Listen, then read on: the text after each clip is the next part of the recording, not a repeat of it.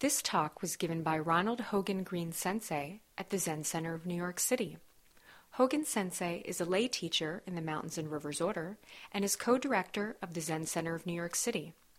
This talk, like all of our talks, is offered free of charge. If you would like to make a donation, please visit our website at zmm.mro.org/donate. Thanks for your support. So, koans of the way of the way of reality, case 103, the stone lion. So this koan that we'll work with today is from a book of koans that Daido Roshi put together in mid-career that he specifically used for specific ways of looking at practice. So the stone lion, the prologue, introduction. Confined in a cage, up against a wall, pressed against barriers. If you linger in thought, holding back your potential, you will remain mired in fear and frozen in inaction. If, on the other hand, you advance fearlessly and without hesitation, you manifest your power as a competent adept of the way. Passing through entanglements and barriers without hindrance, the time and season of great peace is attained. How do you advance fearlessly and without hesitation? Listen to the following. The main case. The national teacher and Emperor Suzong arrived at the front gate of the imperial palace. The national teacher pointed to the stone lion and said, Your Majesty, this lion is very rare. Can you give me a single turning phrase about it? The, the emperor said, I cannot give a phrase. Please, will the master give one? The national teacher replied, Oh, this is the mountain monastic's fault. Later, Qing Ying of Taiyuan asked the national teacher, Did the emperor understand? The national teacher said, Let's put aside whether he understood. How do you understand it? The verse each crisis an opportunity. Yet if you fail to act, you miss it by a thousand miles. The cave of the blue dragon is ominous. Only the fearless dare, dare to enter. It is here that the forest of patterns is clearly revealed, the myriad forms evident. It is here that one bright pearl is hidden. So this is a subtle koan, a challenging koan. And um, I'm going to comment on it. Um, and I picked this koan because quite a number of people in Daisan have been uh, talking about um, really the current political situation and their fears about it and the uh, challenges that that brings up for them and asking how to work with that. So the prologue says, confined in a cage, up against a wall, pressed against barriers. If you linger in thought, holding back your potential, you, you will remain mired in fear and frozen in inaction. So, as per the old Chinese curse, we are living in interesting times so many accustomed and long established ways of earning a living, of doing business, of how our government institutions work, how the power d- dynamics that we're accustomed to play out, how our comfortable understanding of societal mores and how we have assumed who gets power and how it is used, and the sexual and gender implications of that are all changing. And they're changing quickly.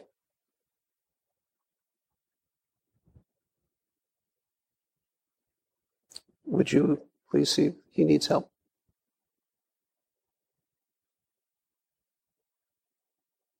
And this especially plays out in the political arena and seems to threaten so much that we've taken for granted. Of course, we all understand that reality is change. Without change, there's no consciousness, there's no self awareness, there's no self, There's no existence. The word for no change is death. And yet, change threatens our understanding of who we are. The reaction of many of us to the rapid changes is disorientation, fear, attachment, confusion, projection of our fear onto what is not us, and self protection. Of course, this is natural and perhaps universal when change occurs like this. We're coming from our stable sense of self and can't keep it. And so we simply hunker down and either protect or attack or both in subtle and formidable ways. From a self protective perspective, it makes no sense to stop and consider that nothing different is going on than what in one form or another has always been going on, always, through all time. And the whole time we thought there was predictable stability in our own sense of ourself and who we are and the society we navigate. There were forces and energy that were gathering. And eventually the spillover of change becomes obvious within the context of our life. So it's always been this way, not in the specifics, of course, but in the overall reality we create with our mind. And that reality arises from fear and anger and ignorance, the three poisons from a Buddhist perspective. And it's always about the self. It's always umwa, subtly or overtly. So fear. Fear is nervousness. Fear is anxiety. Fear is a sense of inadequacy, a feeling that we may not be able to deal with the challenges of what is before us. Life is overwhelming, and we have to move. We have to create energy or drama or resistance to being present or, or do anything to avoid our fears. Move towards, move away, but in some way manifest energy. often in the name of doing something positive. We may use tranquilizers, yoga, or anything we can find to distract or suppress fear, or just try and float through it. We have all sorts of gimmicks and gadgets that we use in the hope that we might experience fearlessness simply by taking our minds off the fear. So keep in mind that I'm speaking in general terms. But in you yourself and me myself, that fear is very specific, very concrete, as well as very broad and anxious. Both those things are present. At the base of our fear is a fundamental ignorance. We just don't know.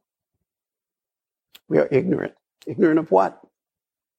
The reality of who we are. That's fundamentally the issue here. Who are we? Although it can be framed in many other ways. And the thought bubble we assign to who we think we are, the you, and the thought bubble we assign to who we think you are, the one outside, the ones outside ourselves, inherently creates a never ending anxiety. An anxiety that most of the time we're not even aware of.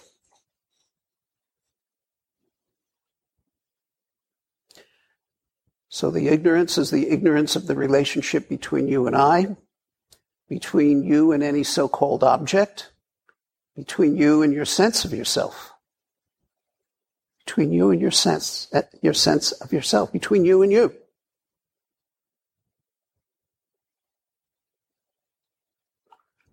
We're not grounded in the emptiness of being or to say it another way, in the fullness of our being. It's the same, same statement. The wholeness. But instead rely on some desperate longing for security and reliability that can't be threatened by change. So the bottom line is we live out of a basic befuddlement simply because we will not give up grasping for whatever we think will stop our pain and indifference. And because we do not appreciate impermanence or selflessness or wholeness, we do not often see what suffering actually is. We do not usually see and appreciate the karma we're creating, the effect that we're creating out of our ignorance, out of our actions that come out of fear. We can see ourselves confined in a cage up against a wall, pressed against barriers. If you linger in thought, holding back your potential, you will remain mired in fear and frozen in inaction. So that's an option. I think we all know that option. But in turning to our mind stuff, using our fear as an opportunity to actually see the process of self creation, the process of a deepening hopelessness, and the process of self confirmation, a reification of ourself, a fixture of ourself. We're missing the perspective of awakening, of practice of awakening. We're missing that this is a bottomless, wonderful, ever present opportunity to actually see what's real, to actually see what's beneath the hopelessness and the fear, to actually use that same energy of avoidance to help us wake up, to help us see, when I say wake up, to see what is real, to dispel the cloud of ignorance. Often this is not a process we desire. We don't. It hurts to face ourselves. But if we have some clarity of our desire to actually realize ourselves, to, to dispel the ignorance, then the door can open to freedom from the dominating small cage of options that we allow ourselves. So Daido Roshi in this preamble says, if on the other hand you advance fearlessly and without hesitation, you will manifest your power as a competent adept of the way passing through entanglements and barriers without hindrance, the time and season of a great peace is attained. The time and season of a great peace is attained. This is the fullness of our being. This is who we are. When you remove all the layers that we've that have been and that we have plastered over ourselves. It's like you know, you see some painting from the Middle Ages, which is okay. And then you start removing the layers and you start reestablishing what was there and you come across a Rembrandt. That's who you are.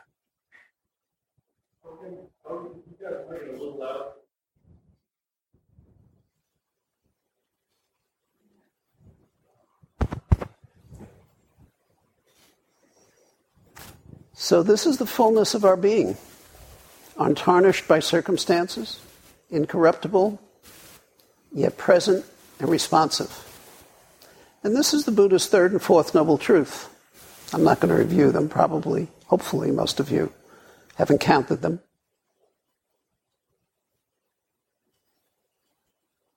But I will say the pain and confusion arising out of our ignorance is optional.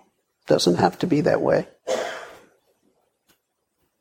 And there is a way for that to be attained personally. And I do mean personally. So Daido Roshi says, asks, how do you advance fearlessly and without hesitation? Listen to the following. The national teacher and Emperor Suzong arrived at the front gate of the imperial palace. The national teacher pointed to a stone lion and said, Your Majesty, This lion is so very rare. Can you give me a single turning phrase about it? Our life is always, in a never ending way, asking us this question, although usually we're not aware of it. Can you give a turning word now, here, as to what is before us? A turning word is a word or phrase which turns us from delusion, from separation to reality. It's instant. It's that.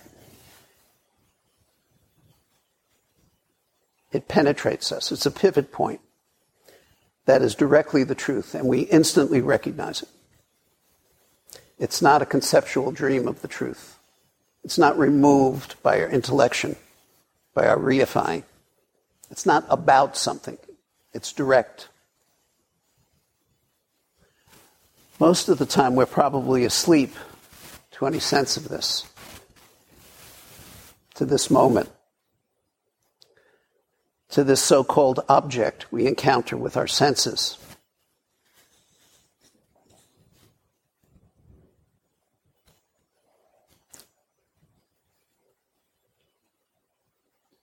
To this lion that's in front of us. Discrete, what is before us, yet it is the boundless interconnectivity totally of our being, all beings, right before us now. Not, I'm not talking from the perspective of intellection here. I'm reality talking. Teachers will use any object to encourage us to see directly. Doesn't matter what object. There's koans in which a teacher asks a student, What is a shit stick? meaning toilet paper. Any object.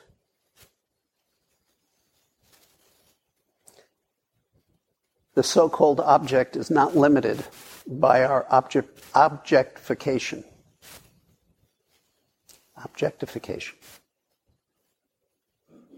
So, what are we being asked to see? What is this? What is this truly? And of course, implicit in that is who are you? Who is the one that is looking, seeing, thinking, sitting there now? How could it be more personal than that? It's interesting that this practice is totally about you in the best sense of the the, the you. Seeing to this being, being, your being, in this time and place is very rare indeed, but completely within your capacity.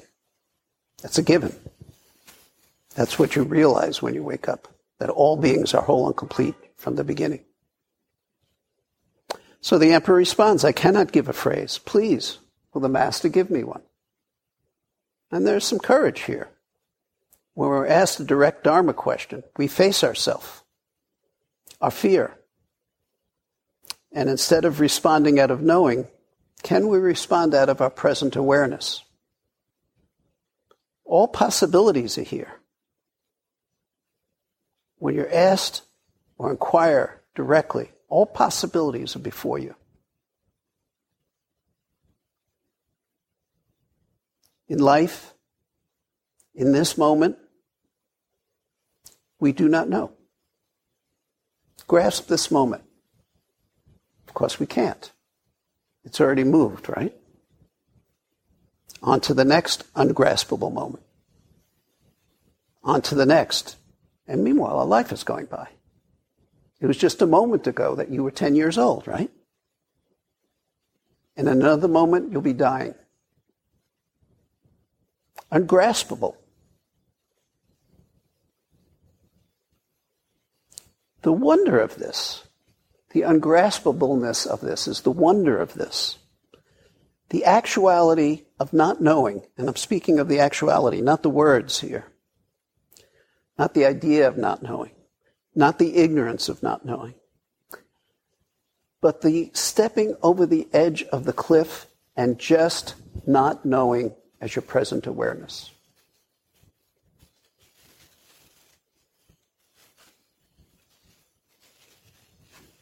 You're stepping into wide open space, into groundlessness, into all possibilities of a limitless universe. In this present moment of not knowing, there's no reference system. There's no place to bounce off. There's no ground. There's no dependence. There's no fear. And there's no knowledge. There is the possibility of going deeper beyond all our thoughts into this vulnerable and unnerving place into this place that as it opens is of complete tenderness and vulnerability. Complete.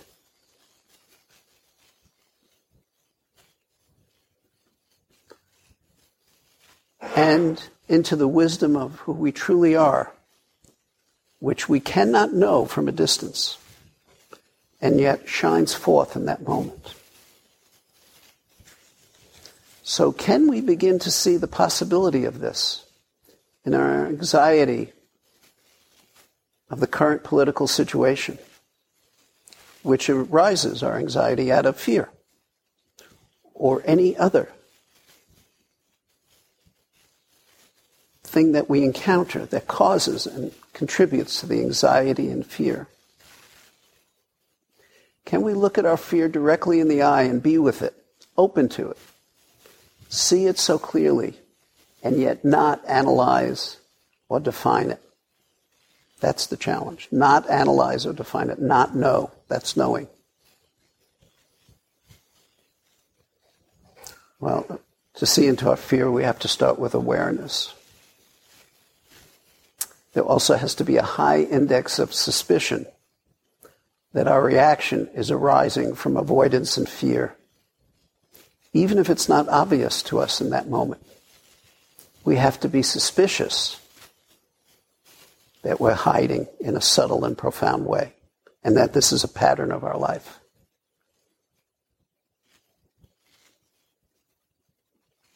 We're so conditioned to react in thoughts and action in response to what we don't like and don't care for that the fear is often beneath the surface of our awareness and yet completely manifests within us. It manifests in our thoughts, in our judgments of others, in our judgments of ourselves, because when we judge others, we're judging ourselves. What's unacceptable in us is what we project onto others.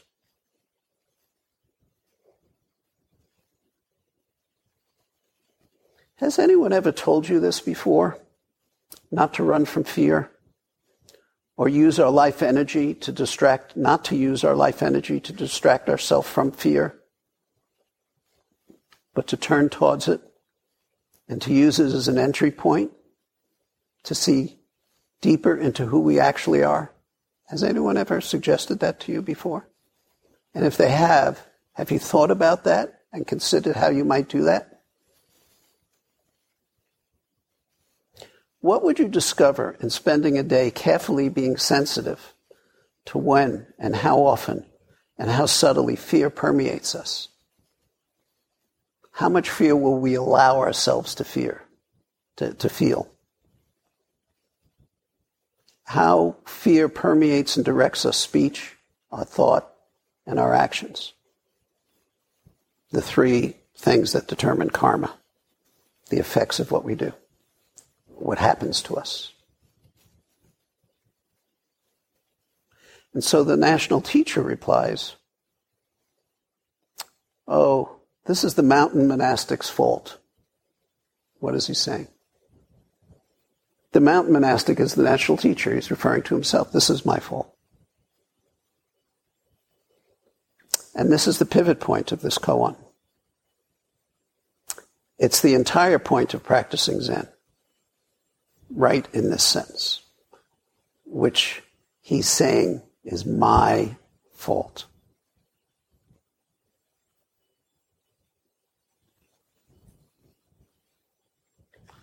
Later, Qing Ying of Taoyuan asked the national teacher, Did the emperor understand?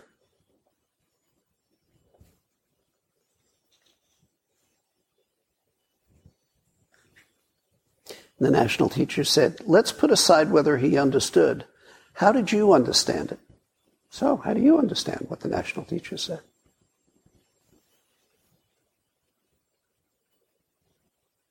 Of course, when the national teacher was asked if the emperor understood, he was not being asked about understanding in the usual way of understanding. He was being asked, did he realize something? Did he see something beyond our usual way of seeing and understanding? He's being asked if the emperor saw into the reality of the stone lion. He's asking you, do you see into the reality of what is before you right now? What you see, what you hear, what you do. This koan itself. In other words, do you see yourself? All of yourself. Not just your arms, your body, your legs, your head, not just your mind, not just your thoughts, not just your feelings. Those are easy. Is that who you are? Where does yourself begin? What's the boundary of yourself? Where does it end? So the national teacher is demanding show me your understanding of this, show me your Dharma. A turning phrase is one that is alive and jumping and vital and capable of imparting strength. What can you say about the stone lion? The national teacher replied, Oh, this is the mountain monastic's fault. Is the national teacher commenting on his own personal limitations as a teacher? As a human being? Or perhaps he should not have asked so direct a question of the emperor. Perhaps he's misunderstanding the permission he has from a student. And he is, after all, the emperor, which we can't imagine. Well, maybe we can. Putin might be an equivalent to that. Maybe, I don't know. Or is he teaching? Of course, you understand that when a question is offered a, a student and the student asks for help, the teacher always responds 100% of the time. So is he teaching by actually answering his own question? And if he is, what is he saying? That's the crux of this koan. What is he saying? There's a footnote to, oh, this is the mountain monastic's fault that Daido Roshi wrote. He, he wrote this koan. I mean, it exists, but uh, and it's ancient, but his commentary and, uh, on it, introduction, he wrote. So, oh, this is the mountain monastic's fault. And Daido Roshi says, very intimate indeed. All 68 ancestors have suffered this illness. What's the illness of 84 Dharma ancestors? What is the intimacy of this is my fault? What is his fault? in Zorba the Greek, Greek. I hope you're familiar with that. I'm always nervous about bringing up literary references by Nikos Kazantzakis. There's a, a, dialogue between Basil, who's the kind of the uh, protagonist, the, the foil Zorba, the innocent, too smart for his own good, philosopher, intellectual, who's always asking questions, kind of like a Zen student. And um, Basil says, I don't want any trouble, is in the midst of a, of a sequence of commentaries. And Zorba says, Life is trouble. Only death is not. To be alive is to undo your belt and look for trouble, the full catastrophe is what we're doing here. We're in the midst of the full catastrophe. This is the stone lion that is very rare indeed. The whole full catastrophe. Why is it so rare? There's nothing else. It is the whole catastrophe. There is nothing else. When you realize this as your own body and mind, nothing is apart, nothing is left out. The fear, not a problem. It may be there, but it too is the whole catastrophe.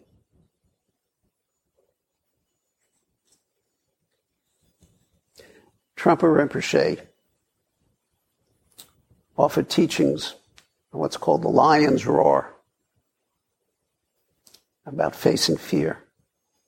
He said the bodhisattva path of wisdom and compassion, that's this path. The lion's roar is the Buddha's proclamation of emptiness, no thingness. The direct realization of that that comes out of zazen and practice and therefore the direct realization of wholeness.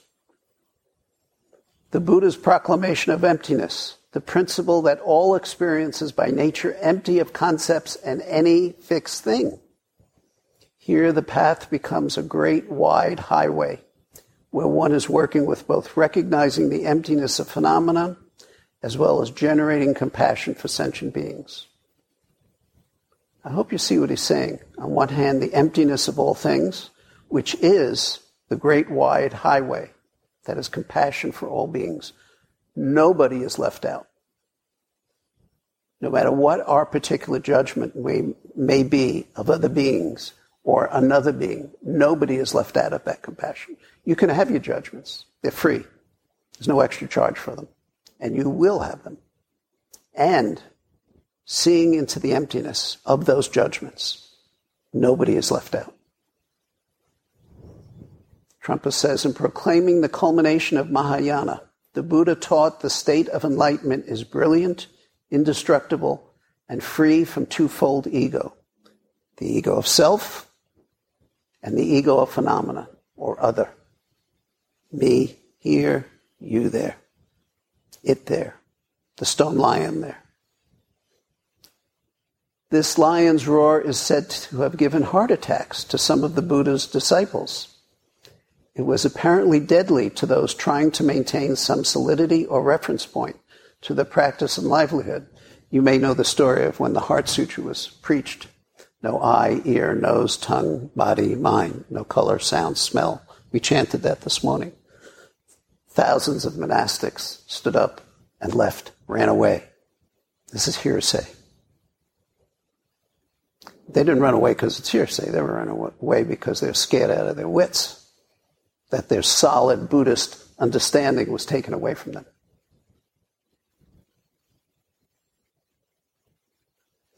Nothing is what we think it is, including fear.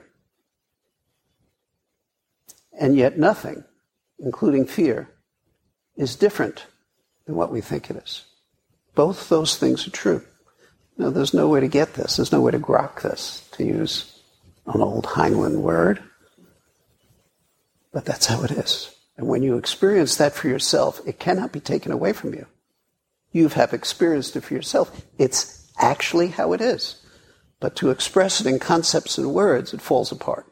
Because that's not how it is, the concepts and words. That ain't it. Any more than the word love is love. Or death is death. Or fear is fear. It ain't it. So this doesn't compute. And of course, the point is it doesn't compute. You have to see it for yourself. So every week, I or some compadre or compadra of mine, I just made that word up, but you get it, sits up here and gives a talk and says the same exact thing that I'm saying in one way or another. Different frame, same picture. Or different picture, same frame. So, this is a practice of seeing who you truly are, your true face, your true body, your true life. And we're practicing seeing that for ourselves. No one can give us this. There is fear, but there's no self to be afraid and paralyzed by it. So, what do you find when you look to the bottom of your life? When you enter Zazen with your whole body and mind, not depending on your mind state. Sometimes you're going to sit and you're la la land. Sometimes you're going to sit and you're completely grounded and present. But either way, the whole body and mind, resting on your desire to awaken, to open your heart to all beings, to open your heart to yourself, so that all beings are your heart. To be alive is to undo your belt and look for trouble. The entire catastrophe is you, yours. Seeing this form of your own being, you are free to take it up or not. The verse. Each crisis an opportunity. Yet if you fail to act, you miss it by a thousand miles. The cave of the blue dragon is ominous. Only the fearless dare to enter. It is here in the forest of patterns that the forest of patterns is clearly revealed. The myriad forms evident. It is here that one bright pearl is hidden.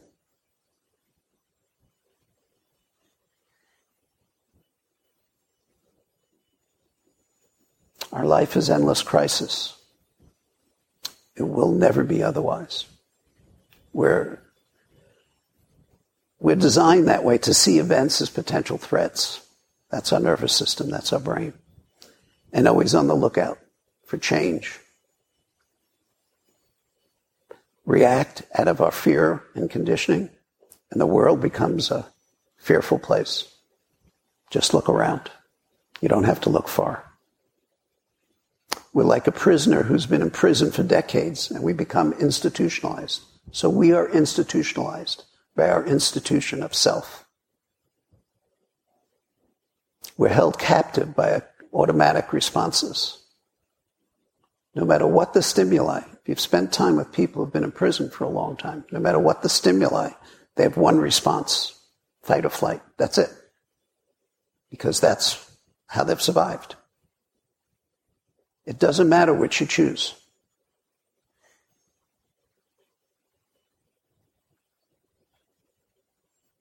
And yet,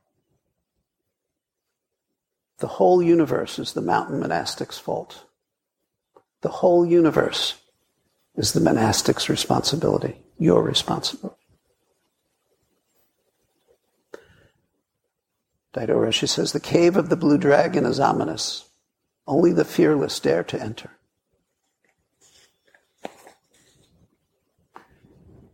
When you make the decision to enter the cave of the blue dragon, you make the decision to stake yourself in awakening. You're at the edge of that when you sit zazen. But anybody can sit zazen. You know, the form is not it. You know, we do it in particular ways, but that's just to help it, encourage it, allow us to be still mentally and physically. The form's not that important ultimately. Ultimately. You have to master the form to let it go, but it's not about the form. It's about you.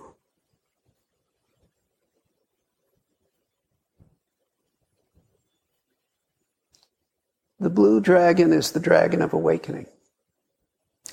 It's to face your own face, to see your own true face. That is the invitation of Zazen, of Zen practice. And it's no small thing. And it's no easy thing. You don't just decide to do that and okay, the rest is all downhill.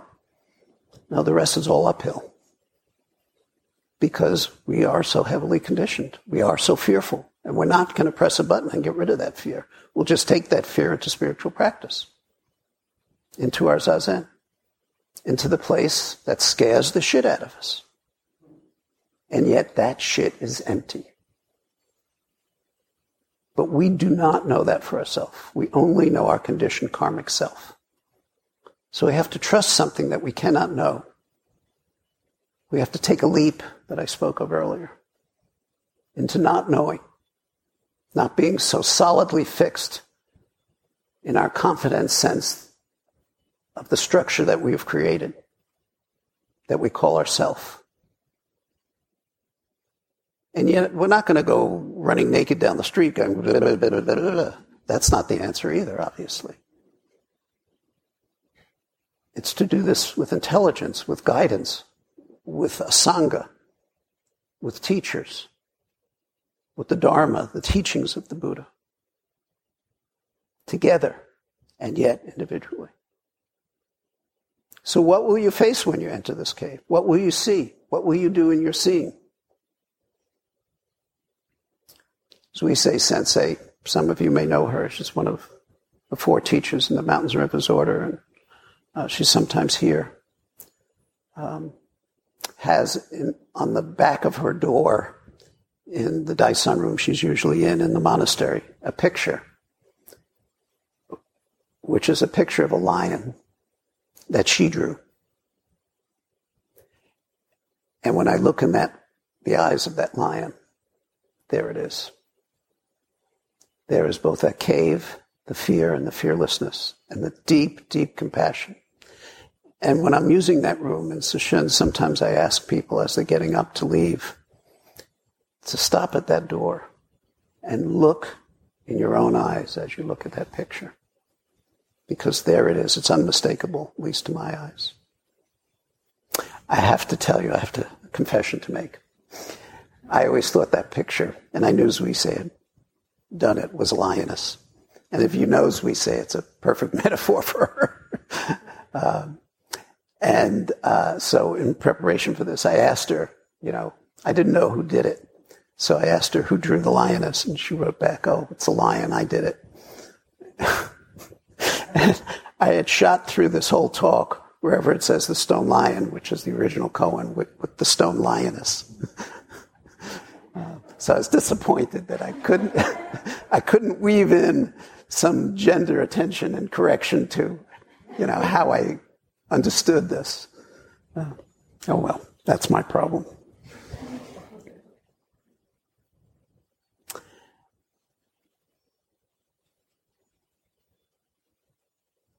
So Daido Roshi finishes with, It is here that the forest of patterns is clearly revealed, the myriad forms evident. It is here that the one bright pearl is hidden. The forest of patterns. Seeing into our own mind, our own patterns, seeing the existence of them, seeing the non existence of them. This is at the heart of this practice. They both exist and don't exist. Now, the question is where does that existence and non existence meet? And of course, the answer is where you sit. That's the realization of it. You see the non existence, you see the existence. They are one whole reality. It is here that the one bright pearl is hidden. That's you. Do you know that you have the luminosity of your true nature shining forth?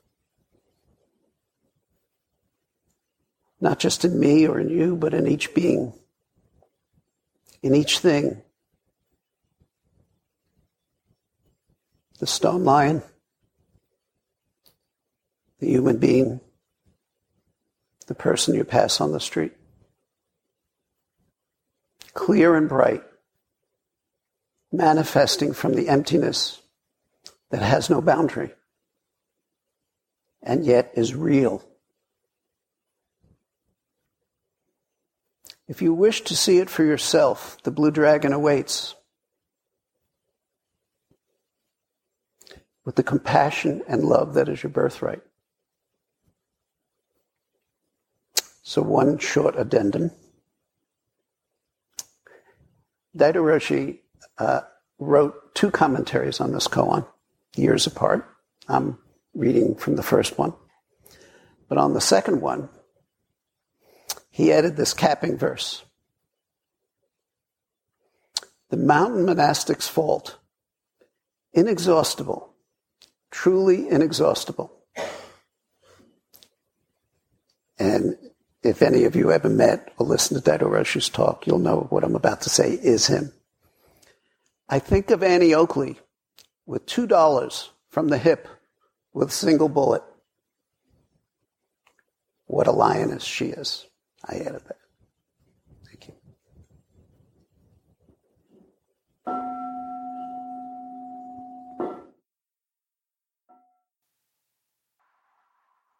Thanks so much for listening. Please join us on Saturday, September 8th at the Zen Center of New York City for Awakening to Karma How Karma Manifests as Our Life and Practice, a day long retreat offered by Ron Hogen Green Sensei. For details or to find out more about ZCNYC programs, visit our website at zmm.org slash zcnyc.